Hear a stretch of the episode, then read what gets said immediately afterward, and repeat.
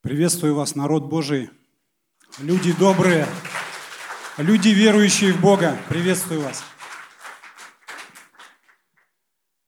Сегодня хотел бы поговорить с вами о такой серьезной вещи, одной из составляющих, наверное, самой важной составляющей нашей жизни.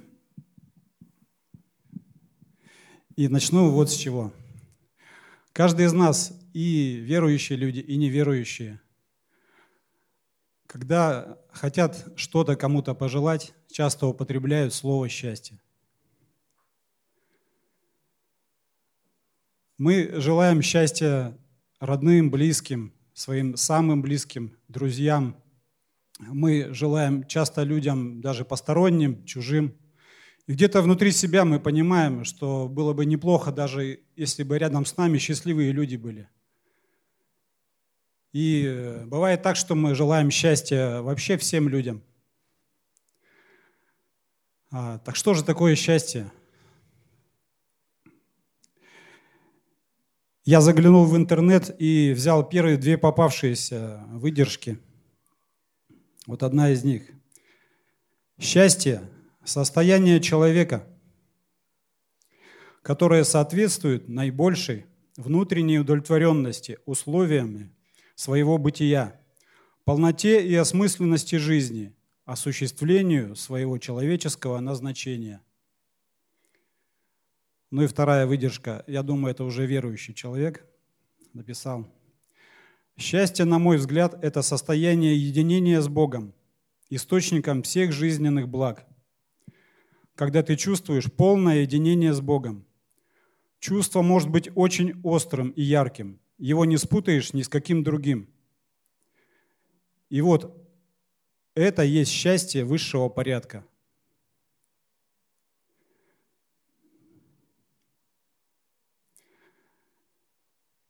Я думаю, что одна из самых главных составляющих счастья – это покой в душе. Все мы знаем, что когда покоя нет, жизнь тяжела. У нас на сердце тревога, а, какие-то страхи, сомнения, какая-то неудовлетворенность. Когда нет покоя, вы знаете, что даже любой труд, он доставляет столько усилий. Мы очень сильно устаем, когда нет покоя. Покой нам нужен всегда.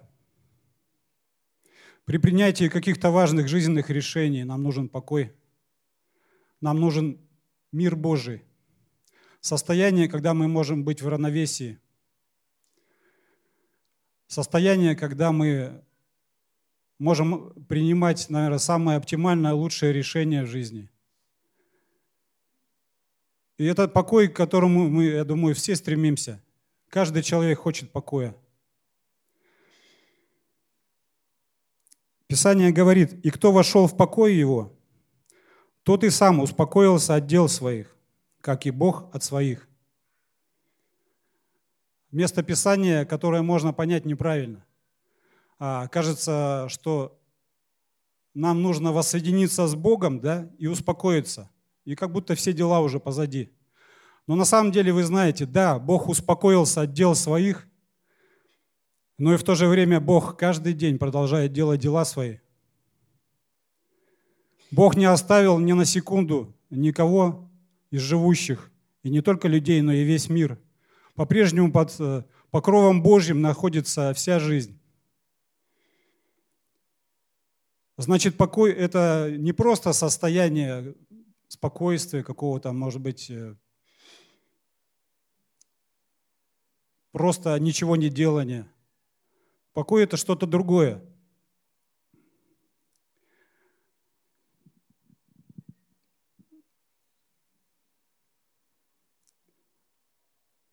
Я думаю, что покой – это то состояние, когда мы действительно с Богом, по-настоящему с Богом.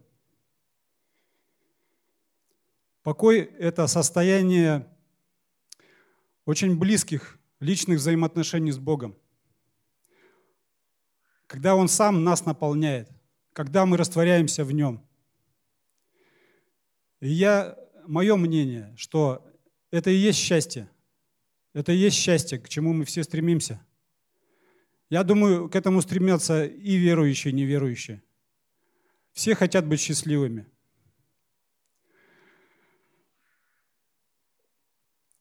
Есть место Писания,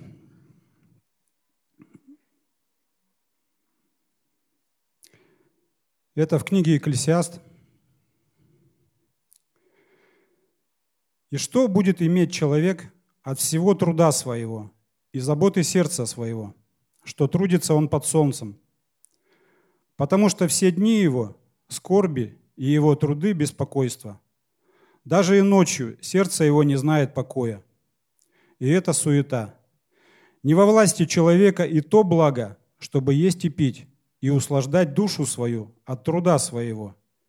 Я увидел, что и это от руки Божьей, потому что кто может есть и кто может наслаждаться без него. И это действительно так. А, мы не можем радоваться жизни – мы не можем не беспокоиться, мы не можем тревожиться, если, если мы без Бога.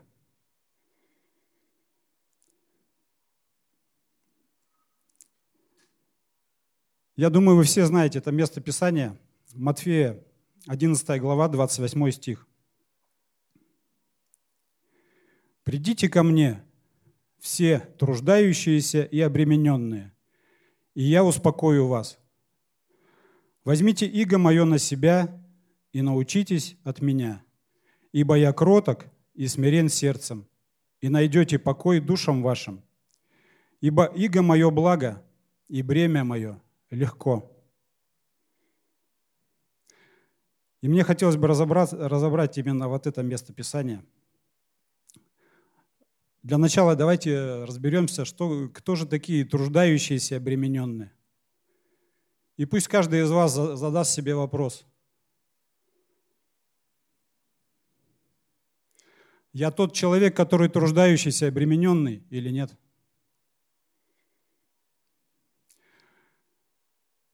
Вот есть такое слово обременение. Вот если взять сферу недвижимости, обременение означает условие, при котором накладывается ограничение на использование собственником своего имущества – я бы перенес это на нашу жизнь. Есть те силы, есть те определенные факторы жизни, обстоятельства. Можно сказать, есть духовный мир, который претендует на какие-то определенные свои ограничения для твоей жизни. И никто из нас по-настоящему не свободен. Надо посмотреть правде в глаза и понять, что по-настоящему никто из нас не свободен. Никто не может делать все, что ему заблагорассудится.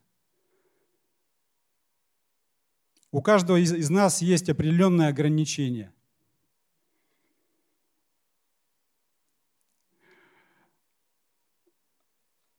Но здесь надо понять, в чем же суть вот этих слов. Трудящиеся и обремененные. Кто такие трудящиеся? Мое понимание этих слов такое, что трудящиеся и обремененные – это люди, которые трудятся, что-то делают, в чем-то стараются, несут какие-то определенные свои обязательства, ответственность. И, по сути дела, так и не могут найти мир, так и не могут найти радости, так и не могут найти удовлетворения – не могут по-настоящему освободиться, не могут по-настоящему радоваться и быть счастливыми. Но Иисус пришел в нашу жизнь и сказал, придите ко мне, все труждающиеся и обремененные, и я успокою вас. И как раз Господь говорит нам, я успокою вас. Это то обещание, которое дает сам Бог – но знаете, дальше идут строки. Я, кстати, хочу сказать, что вот эта строчка первая в стихах, я думаю, она каждого кого-то из вас привлекла и привлекает и сейчас. Потому что, когда мы приходим к Богу, мы понимаем, что Он тот, кто может нас освободить. Тот, кто действительно может нам что-то дать. Тот, кто действительно даст нам, может быть, покой, как нам кажется. Я в свое время, именно прочитав эти стихи, я почувствовал, что да, если не Бог, то кто еще? Разве есть кто-то еще в этом мире, который действительно по-настоящему может мне дать счастье и дать покой? Надеяться на кого-то еще? Или, может быть, на самого себя? Ну, не приходится. У меня были мысли тогда такие, что ну если Бог не даст этого счастья, то тогда счастья его вообще просто нет. Если его не даст Бог, то кто еще может дать? Ну, слава Богу, на самом деле, слава Ему и хвала за то, что Бог верен. И каждое Его слово, оно истина. Я хочу сказать, вот дальше идут строчки, которые, бывает, часто смущают людей. Меня, по крайней мере, в какое-то время смущали эти строки. Сказано так, «Возьмите иго мое на себя». И, знаете, я как-то так понимал в свое время, что ну вот я жил под каким-то бременем, под, каким-то, под какой-то тяжестью. Были проблемы, которые, скажем так, меня давили, меня угнетали. И вот я прихожу к Богу, который сначала мне говорит, я успокою вас. Но дальше я читаю, возьмите иго мое на себя. И у меня вопрос возникает, так, интересно. Получается, я из одного рабства прихожу в другое рабство. И такое чувство возникает, что, по сути дела, да какая разница, что я там под бременем, что я здесь под бременем. Но вы знаете, на самом деле надо просто понять, что Бог возлагает бремя совсем другое, абсолютно другое. Его бремя, вот мы читаем дальше. «Возьмите иго мое на себя и научитесь от меня. Ибо я кроток и смирен сердцем, и найдете покой душам вашим. Ибо иго мое благо, и бремя мое легко. Вот эти слова «иго», ну, у многих из нас ассоциации с детства, да, потому что мы читали про монголо-татарское иго и прочее другое иго. И само по себе слово, возможно, у нас вызывает какой-то негатив. Но в Писании это слово означает руководство, означает вот эту высшую власть, которая не просто тобой управляет, а которая заботится о тебе. Сказано, «Иго мое благо, и бремя мое легко». И Иисус говорит, научитесь от меня. И вот можно себе представить, что если раньше мы в жизни жили под каким-то бременем и под каким-то игом, и по сути это дело мы были предоставлены сами себе, как нам выкарабкиваться из этих проблем? Как нам решать эти трудные вопросы? И многие из нас с этим не справились. А, Мое мнение, что человеку невозможно справиться, потому что духовный мир всегда будет иметь к тебе претензии, всегда им будет иметь в отношении тебя определенные какие-то планы, а, всегда будет налагать на тебя обязательства, всегда будет иметь к тебе определенные требования. И даже если ты сильно очень стараешься, ты очень много трудишься, ты посвящаешь себя, ты все равно не найдешь вот этого счастья, не найдешь этого мира. А многие из вас, наверное, знают, что ну, я бы, наверное, так сравнил, что вот человек работает, и часто работает, работает, и когда, допустим, у него все получается, он бывает чего-то достигает в работе, но появляются другие требования, более высокие. А бывает и зарплата у человека повышается, но и ответственность повышается. И я много раз, э, знаете, такой встречал, что люди, которые занимают высокое положение и при деньгах, но на них посмотришь, и счастья не видно в глазах. Почему? Потому что они при множестве своего имения счастья так и не обрели. То есть они не успокоились. Бывает так, что бремя другого порядка. Например, родные часто, ну даже из нас, из верующих, много достаточно примеров, я думаю, мы увидите, вы увидите, а, когда мы переживаем за что-то. Ну, например, мы сами спаслись, слава Богу, но переживаем за спасение наших родных. И мы смотрим, что, допустим, дети не спасены, или там родители, или какие-то родственники, или друзья, или близкие, или знакомые. И нам это тоже не дает покоя. И мы берем какие-то на себя, может быть, определенные обязательства, да, такое, опять же, обременение некоторое. Мы молимся, проповедуем, благовествуем, мы говорим людям о Христе. Но часто мы не видим того, что хотелось бы нам видеть. И опять нет удовлетворенности, опять нет мира на душе. Почему все это с нами происходит? Почему мы так и не можем обрести вот настоящее истинное счастье? Потому что, мое мнение такое, потому что на самом деле то, что мы делаем без Бога, оно обречено. Мы никогда ничего не добьемся без Бога. Но Иисус говорит нам, научитесь от меня. Вы знаете, я не так давно, может быть, понял, что научиться – это совсем другое. Если коротко говорить, э, я хочу быть счастливым человеком. Иисус мне предлагает научить. Он мне говорит, научись у меня. И обретешь вот этот покой. Научись от меня. И вы знаете, что Иисус за тот небольшой период, который на земле Он провел в служении, за три с небольшим года – он достаточно качественно научил нескольких учеников. Он посеял семя во многих. Он проповедовал очень многим людям. И посеял истину во многих. Что он сделал?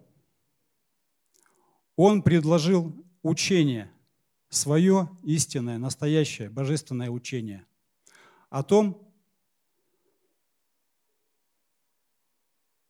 как спастись, о том, как обрети, обрести мир с Богом, о том, как жить,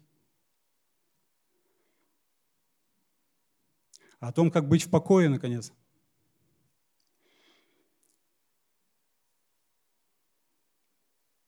Когда у Иисуса спросили, а что же самое главное?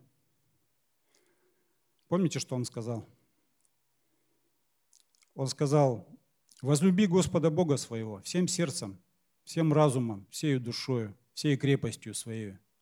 И сия есть первая и самая важная заповедь в законе.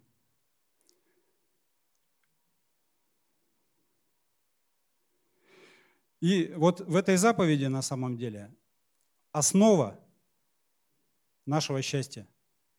Если мы от всего сердца возлюбим Бога, то мы, конечно же, будем от Него учиться – мы, конечно, будем его познавать. Он, нам, конечно же, нам будет интересен. Нам будет легко ходить, нам будет легко трудиться, нам легко будет строить взаимоотношения с кем бы то ни было. Потому что мы учимся у Бога.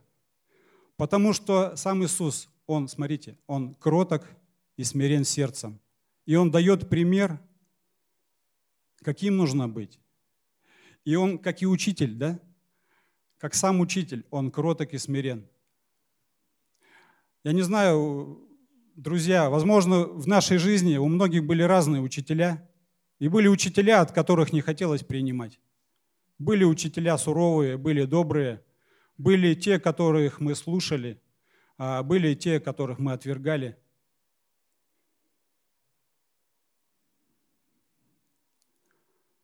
Но Иисус пришел и показал всему миру, показал каждому из нас,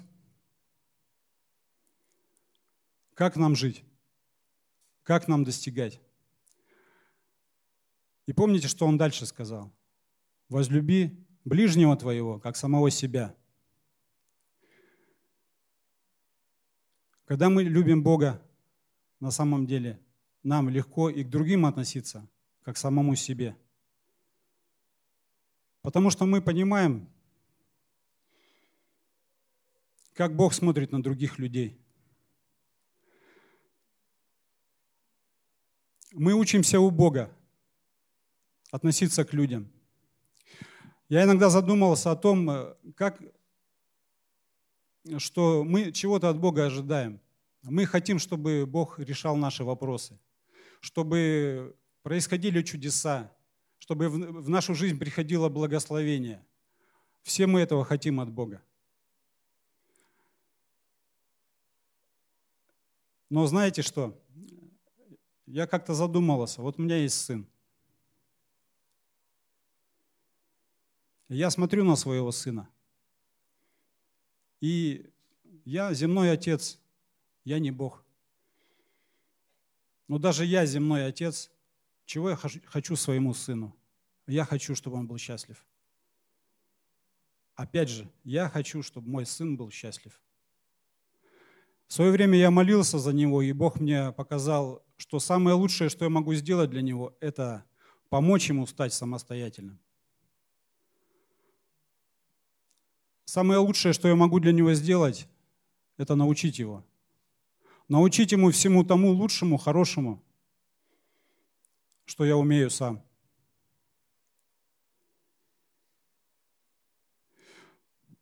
Так вот, Бог Отец, Он для каждого человека Он Отец. Мы все для Него дети. И Он любит каждого из нас. И Он желает каждому счастья. Вот эти слова, которые, знаете, иногда отталкивают. Возьмите иго мое на себя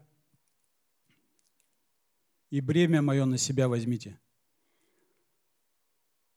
На самом деле это, руков... это то самое руководство Отца, то самое вот это руководство с любовью, с настоящей истинной заботой о нас.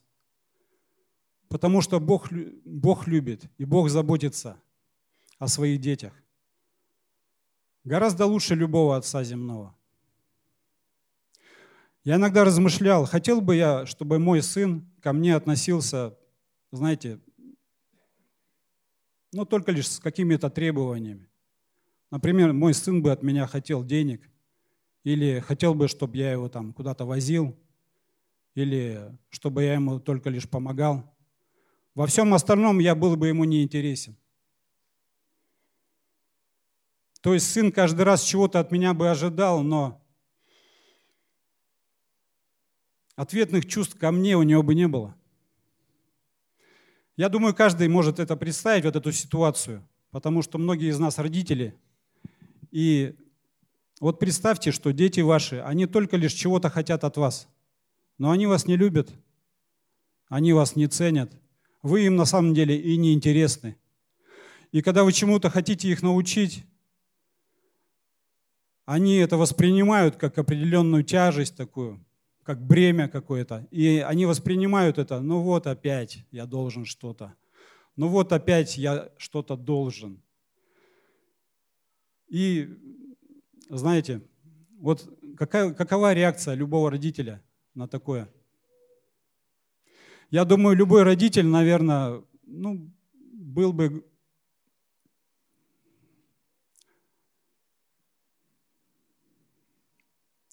в какой-то степени разочарован да, своим ребенком. А разочарован, наверное, в том, что не смог сыну что-то дать, не смог чему-то научить, не смог передать любовь, не смог, может быть, сделать его самостоятельным. Просто что-то не додал. Как вы думаете? У Бога Отца, у Бога Вседержителя – который создал все. Есть ли какое-либо несовершенство? Есть ли какой-либо недостаток? Или, может быть, у него недостаточно мудрости. Или, может быть, он не любит нас. Или, может быть, чего-то не хватает в его отношениях к нам.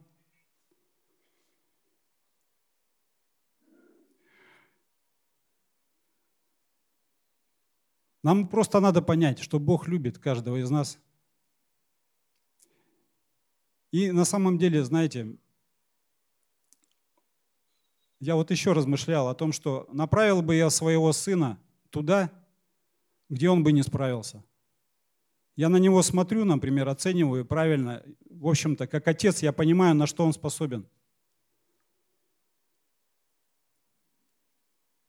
Направил бы я его туда, где он не справился бы. Я нет. Я думаю, с каждый из вас, скорее всего, вряд ли отправил бы сына туда, где он бы не справился.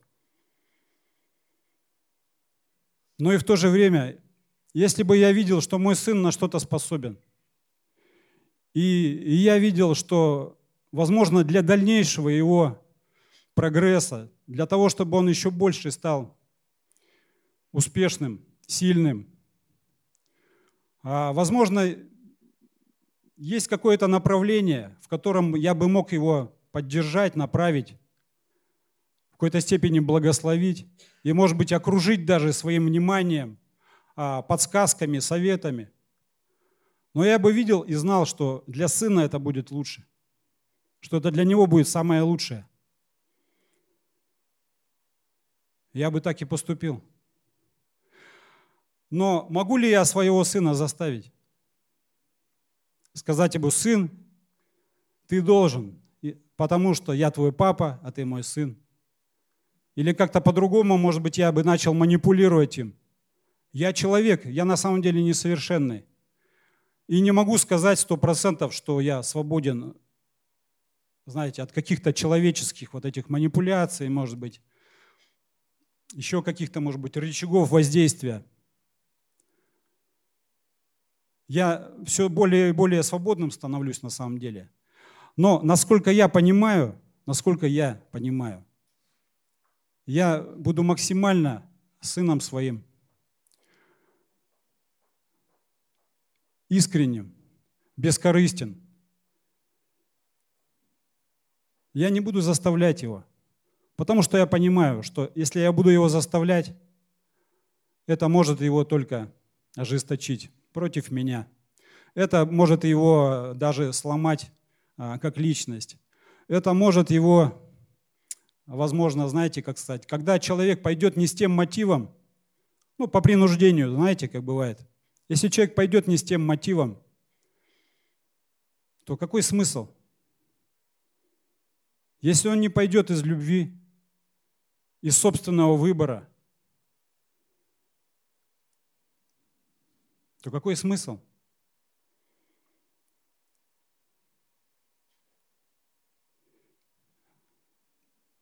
И я понял, что Отец Небесный, Он, Он Отец, который гораздо мудрее каждого из нас, который имеет гораздо более любви ко всем нам, и к верующим, и к неверующим, потому что мы все дети Его.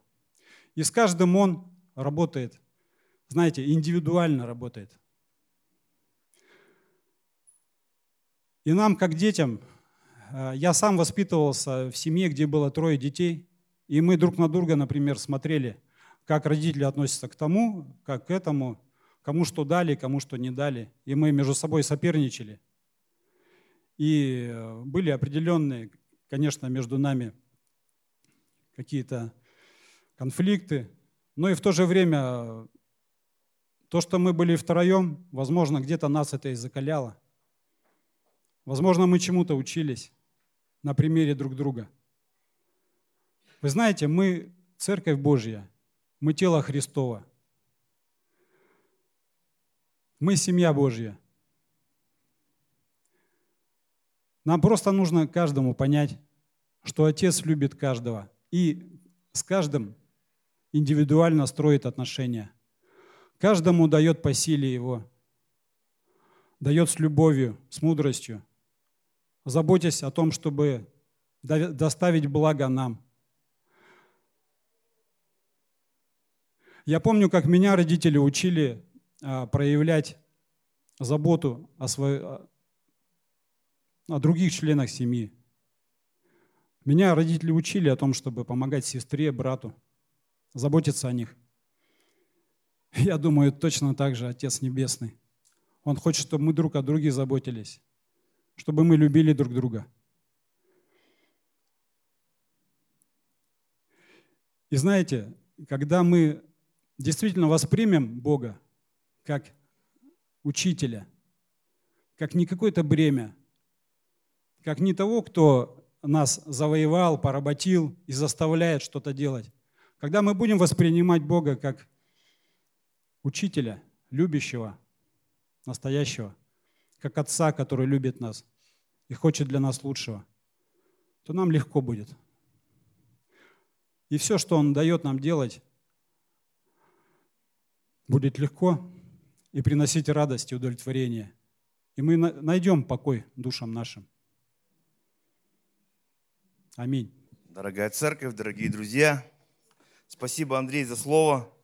Счастье есть, его не может не быть, но счастье есть только в Иисусе Христе. Все люди ищут счастья, смотрят эти фильмы, сериалы, книжки, плакатики, но мы знаем, что счастье есть в Иисусе Христе. Если человек нашел Христа, покаялся, сделался его сыном, дочерью, э, влился в церковь, он будет счастливым человеком, это сто процентов. Без Бога счастья нет, это уже проверено. Кто не проверял, не проверяйте, уже до нас люди многие проверили.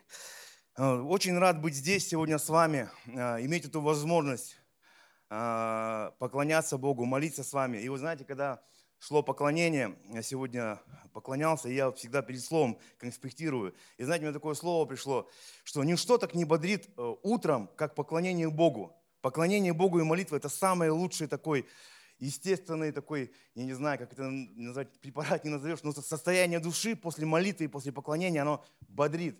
Все с утра пьют кофе, там кто-то экспресса, кто-то капучино, чтобы взбодриться. Но верующий человек в воскресенье должен взбодриться Святым Духом в поклонении, чтобы на всю неделю благодать Божия покрывала все его недостатки, грехи, там, проблемы, все, и тогда все будет классно.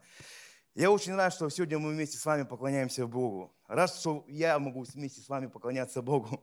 Рад, что я могу сегодня поделиться об откровении о Слове Божьем. Просто спасибо Господу, спасибо пастору, ну и вам потому что вы меня будете сейчас слушать и вникать в то слово, которое я получил от Господа. Смотрите, а, есть место Писания, Матфея 7.7. Я э, часто его читаю, оно у меня записано в телефоне. Матфея 7.7. «Просите, и дано будет вам. Ищите и найдете. Стучите, и отворят вам. Ибо всякий просящий получает, ищущий находит, находит и стучащему отворят. Есть ли между вами такой человек, который, когда сын его попросит у него хлеба, подал бы ему камень, и когда попросит у него рыбы, подал бы ему змею? Итак, если вы, будучи злы, умеете даяния благие давать детям вашим, тем более Отец ваш Небесный даст благо просящее у него. Вот у меня э, Библия, которая в, теле, в, этом, в планшете, красными буквами выделено все, что говорит Иисус. И вот эта вся глава, она выделена красным. Это слова Иисуса. И вот этот э, стих 7, 7, 8, 9, 10, 11, все красным выделено, это все говорит Иисус. Вот смотрите, Иисус говорит ученикам. Вообще, Слово Божье все важно, но когда Иисус говорит, учит, учит, это особенно важно. Он говорит, что чтобы мы просили у Него, и Он будет нам давать благо. Для чего вопрос? Для того, чтобы нам было лучше – Вообще, э, замысел Бога был на земле, чтобы человек жил на земле, и он был счастливым. Чтобы он жил, было у него счастье, все хорошо. Все это мы знаем от начала. И поэтому э, Господь сейчас нам говорит, просите, и вам будет дано. У каждого из нас есть какая-то нужда. У каждого из нас есть какая-то проблема, какие-то обстоятельства. И вот именно Слово Божие говорит, чтобы мы просили об этом. И тогда будет вам благо. То есть Хочешь, чтобы все было хорошо, проси. Не получаешь, потому что не просишь. Все это просто. Вот смотрите, от начала, когда Бог э, сотворил э, человека в Эдемском саду, он сотворил землю, там, Адама, все, все было хорошо. Адам живет, ходит по, по, по этому по не это самое, там, животные, там, тигры не кусаются, там, слоники ходят, все четко. Общается с Богом, потом видит, что что-то, что-то Адаму не хватает. Он говорит, дай мне ему помощницу Еву. Приходит Ева, и вот в современном переводе, есть один из современных переводов, там говорится, он когда увидел Еву, говорит, ура, это плоть от плоти моей, кость от кости моей, все, будет мне женой, все. Все, и они уже вдвоем жили, да, с Евой все здорово, вот живут, вечная жизнь, то есть плюс 25 нам, э, э, все хорошо, землетрясений нет, все здорово, да, общение с Богом. Но грех, когда пришел в Эдемский сад, началось разделение с Богом. Помните общение, как, вот, как э, раньше было общение с Богом, да? Допустим, Бог приходит, Адам, где ты? Он говорит, Господи, я тебя убоялся. А что убоялся? Ну, я наг. А кто тебе сказал, что ты наг? Ну, так получилось, я ел плоды. Все, а, ну давай. А кто тебе дал? И этот разговор. То есть было общение конкретное. Бог с человеком разговаривал. Все, был, был коннект. Привет, Адам, здравствуй, Бог. Здравствуй, Бог, привет, Адам. Все было нормально. Но пошло время, и грех разделил человека с Богом. Общение прекратилось. И потом в книге «Бытие» там написано, не помню какое место, уже люди начали, приносить жертву Богу. То есть уже общение прекратилось, уже люди из-за греха Бога не слышали. Они начали приносить жертвы, там и пошло, и поехало. Но смотрите, когда Иисус Христос пришел на эту землю, Он оставил Слово, Он оставил учение. То есть тот самый Бог, который общался с Адамом, Он пришел в лице Иисуса Христа на землю, собрал учеников, и уже опять Он начал их учить. Понимаете, то, что люди потеряли в Эдемском саду, Бог отправил самого себя на эту землю в лице Иисуса Христа. И уже Он опять начал с ними говорить. Он говорит, ребята, нужно делать так, так и так. А почему, Господи? Потому что это говорит Господь.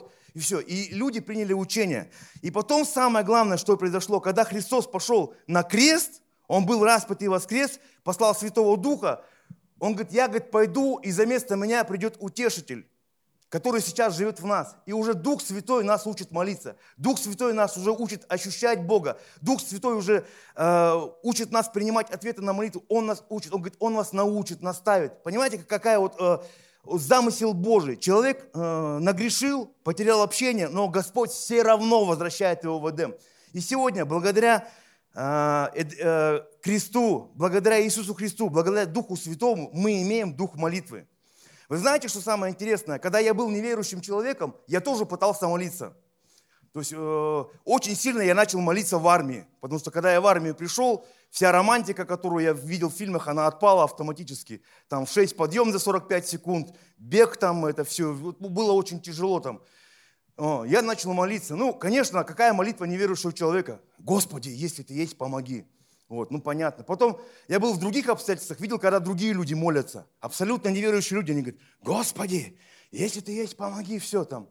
О, то есть это, это молятся неверующие люди почему-то. Потому что они знают, что вроде есть Бог, вроде Он может помочь.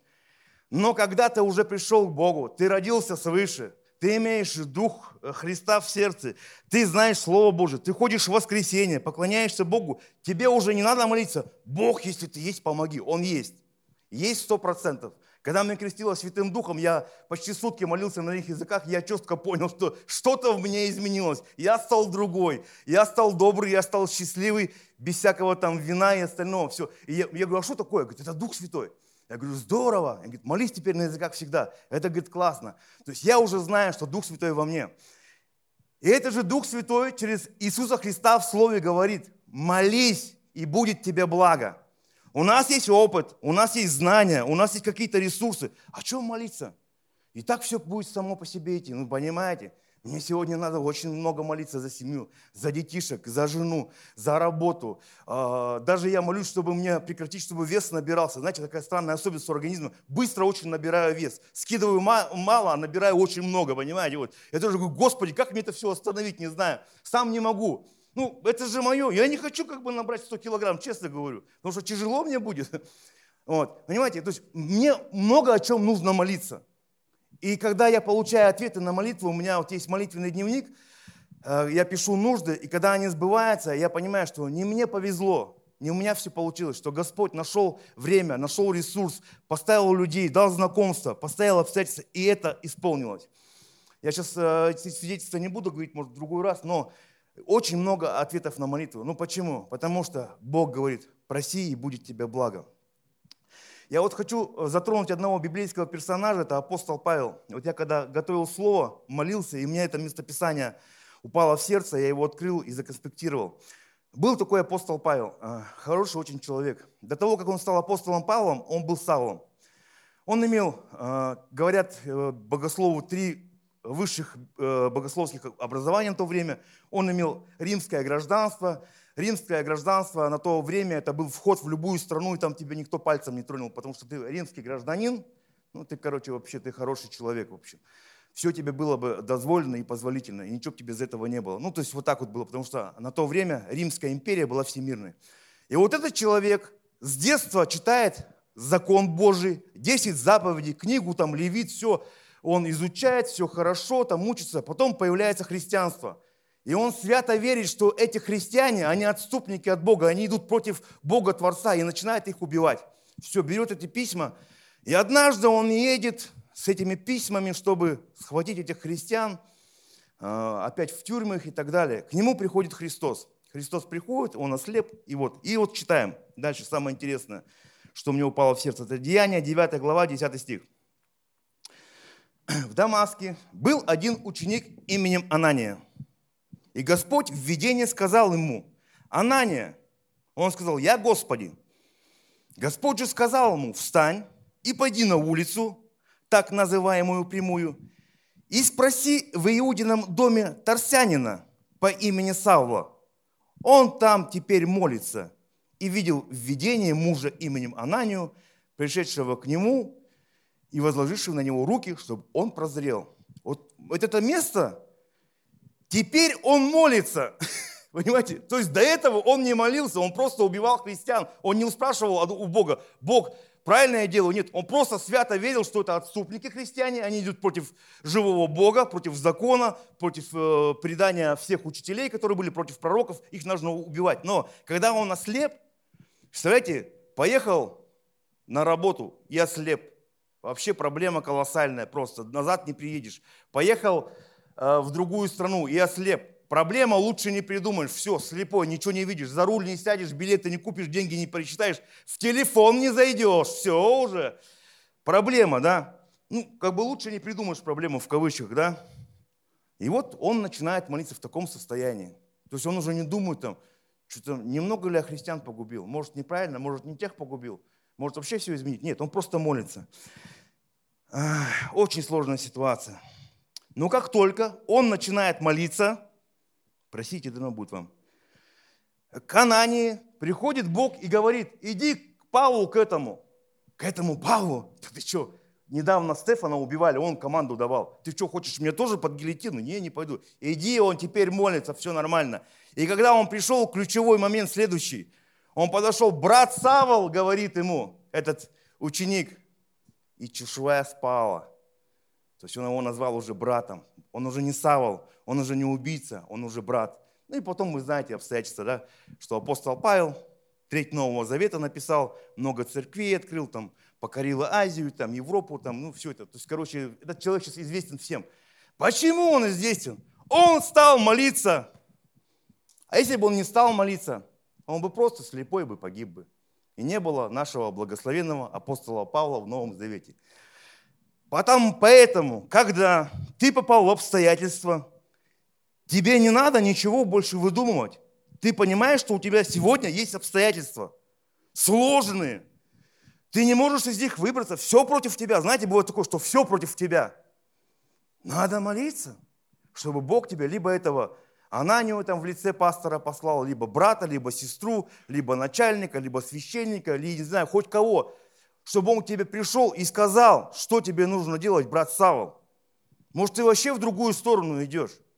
Но тебе надо эту нужду дать Богу. Один на один. Господи, есть у меня нужда сегодня, семейная, у меня в семье трудности. Господи, как решить, что сделать там? Цветы, духи купить там, либо поехать куда-то там, все. Господи, в работе у меня проблемы, никак не могу скопить на опыт. Что мне быть? Как мне быть?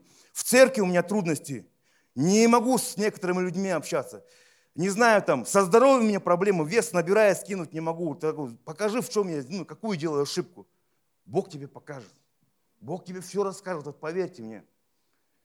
Но Дух Святой, который живущий в твоем сердце, Он разговаривает с нашим Духом. Но надо Слово Божье читать и слушать, Потому что Бог плохого не посоветует. Слово Божье говорит, все, что доброе, это от Отца Светов. Все, что доброе. Есть в твоем сердце доброе желание кому-то помочь, помоги. Если ты ошибся, доброе сделаешь. Если Бог тебе сказал, Бог тебя благословит. Жадность иногда нас сдерживает, сделать доброе. А если это не от Бога, добро сделаешь человеку. Понимаешь? Подъезжаешь, на парковке машина у брата стоит, резина лысая, а у тебя колесо в гараже лежит новое, ненужное, давно уже, не твоего размера. Отдайте это колесо ему. Не спрашивай, почему у тебя такое колесо. Что, денег нет, что не работаешь? Просто отдай, доброе сделай. И будет тебе благо. Это так, пример такой вот. Смотрите, вот буду заканчивать перед молитвой. Э, еще одно место Писания нашел. Исайя 56, Мне удивило это место Писания, честно вам говорю. Как-то книга пророка Исаия такая сложноватая книга, конечно. Не все до нее дочитывают, доходят, ну, некоторые доходят, я уже как бы немножко дошел. Вот смотрите, Исайя 56.6, это про молитву опять же. Он говорит, я приведу на святую гору мою и обрадую их в моем доме молитвы. Все сожжения и жертвы их будут благоприятны на жертвеннике моем, ибо дом мой назовется домом молитвы для всех народов. Он говорит про наш дом молитвы, что Он хочет нас здесь обрадовать. Он говорит, что в личной молитве Он хочет нас обрадовать. Как Он тебя обрадует? Когда Он тебя из тупика выведет, когда у тебя клубок проблем, ты не вы, тебе все говорят, это не решить. Беги! Не надо бежать, Богу иди. Все решается. В моей жизни много свидетельств, из которых Бог меня выводил сверхъестественным способом, где мой разум человеческий не мог догадаться, не мог решить, но Бог меня выводил. И это ответ на молитву. И дом мой домом молитвы назовется. И я обрадую их в доме моем. Господь тебя и меня хочет сегодня обрадовать в своем доме. Если ты верующий человек, ты должен молиться. Ты должен молиться. Служение в церкви, это вы видите меня, я вижу вас, все хорошо. Но служение Богу начинается там, в тайной комнате, когда ты молишься на заднем сиденье в машине, где-то в гараже один на один с Богом, там где-то на работе с неверующими людьми, там служение Богу настоящее, там молитва, там Бог смотрит на твою веру. Что смотреть на твою веру в церкви? Мы и так здесь все верующие. Вера, она там. Пришло обстоятельство, молись Богу. Пришла беда, молись Богу. Пришла трудность, молись Богу. Бог говорит, даст благо. Я встречался с людьми конкретно, которые были в, сложных обстоятельствах, с верующими разговаривал, он говорит, слушай, все, конец, теперь остается только молиться. Аллилуйя! То есть до человека доходит, что все перепробовал, а теперь остается только молиться. Но надо сначала молиться. Сначала надо молиться. А потом все будет решаться. Зачем до тупика доводить? Сейчас э, тупик всегда стоит каких-то э, средств, каких-то ресурсов, времени, сил, здоровья, не знаю. Но для чего? Бог говорит, молись. Неделю рабочую начал, молись, Господи. Молись, чтобы все было хорошо в поездке. Я еду в дорогу, Господи. Э, поставь своих ангелов, чтобы они берегли меня в, дорогу, в дороге, чтобы не было лукавых пьяных водителей, чтобы полицейские меня в дороге сопровождали, благословляй власти, все, и все будет хорошо. Зачем тебе попадать в ДТП, а потом говоришь, слушай, я перед дорогой не помолился. Почему не помолился? Ты уже 10 лет водишь в машину, поэтому ты перестал молиться. Я вам такой сейчас секрет один расскажу. Самый опасный стаж вождения после 5 лет. Самое интересное, что водители, когда принимают на большегрузные машины, говорят, стаж от 5 лет. Но самый опасный стаж после 5. Почему? Потому что до 5 лет человек учится управлять автомобилем. Он э, набирает какие-то навыки. А после 5 лет он ас, он все знает. Тормоза придумали трусы. Все, мы едем прямо. Больше газу, будет быстрее дорога. Все, ну, нет. Аккуратность, аккуратность, аккуратность. Поэтому вся беда в том, после пяти лет человек амбициозный, агрессивный, автомобиль с мощным двигателем, все, вот беда в чем. А молитва, знаете, она убирает все амбиции. Для чего ты делаешь, ну, да для чего ты начинаешь, допустим, к примеру, такие вот вещи, такой, для чего ты начинаешь буксовать на машине, у тебя что, резина лишняя стоит? Нет, это амбиции, удивить людей. Для чего? Денег много, пожертвуй в церковь, здесь всегда деньги нужны.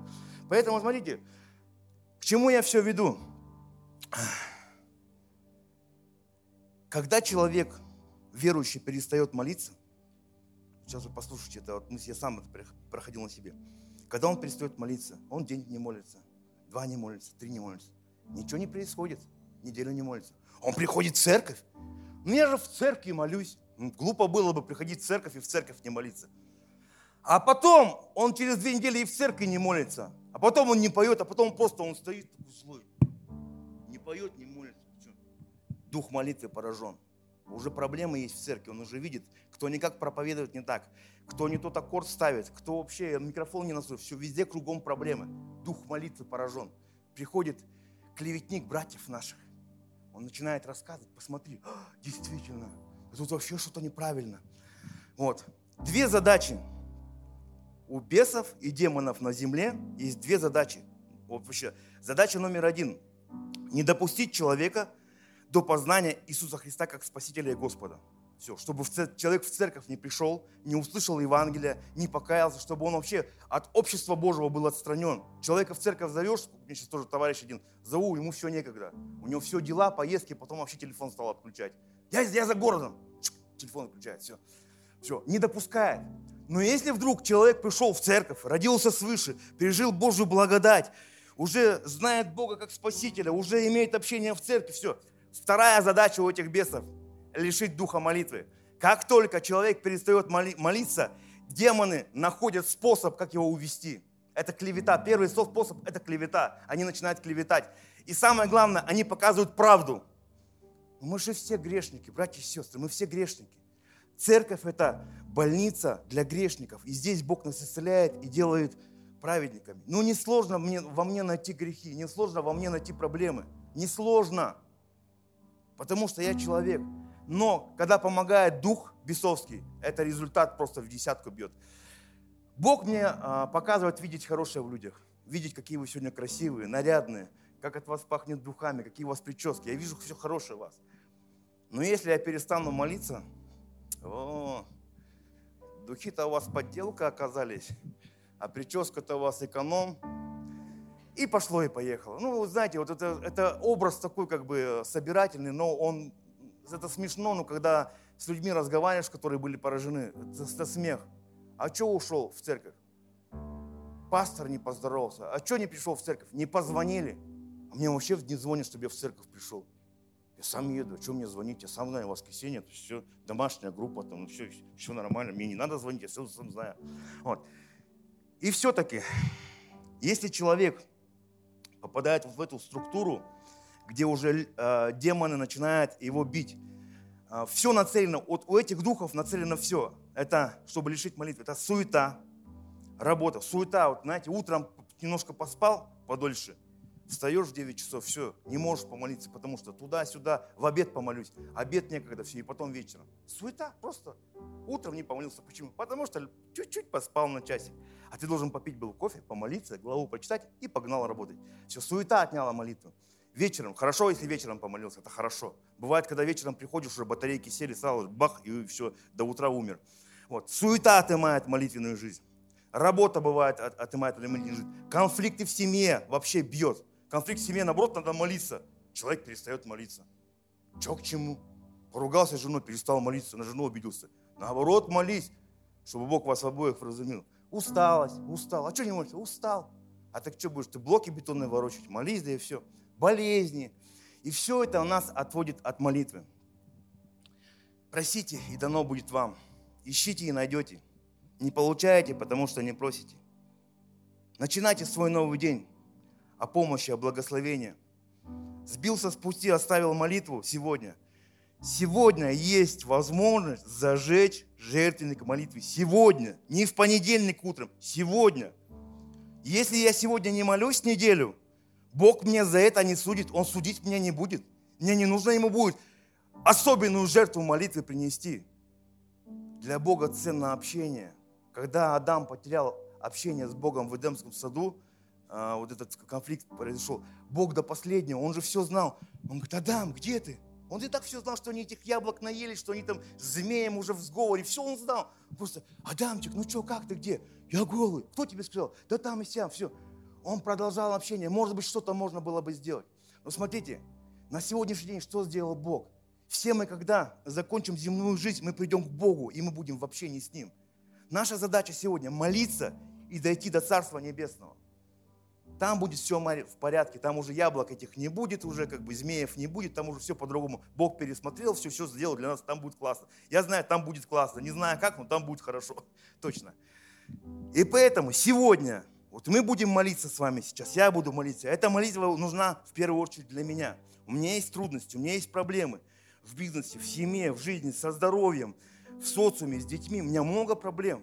И я хочу начинать молиться сегодня – Бог меня за это судить не будет, что я плохо вчера или позавчера молился, что-то я, может быть, оставил, может быть, я не так. Но общение с Богом – это не время, это сам акт.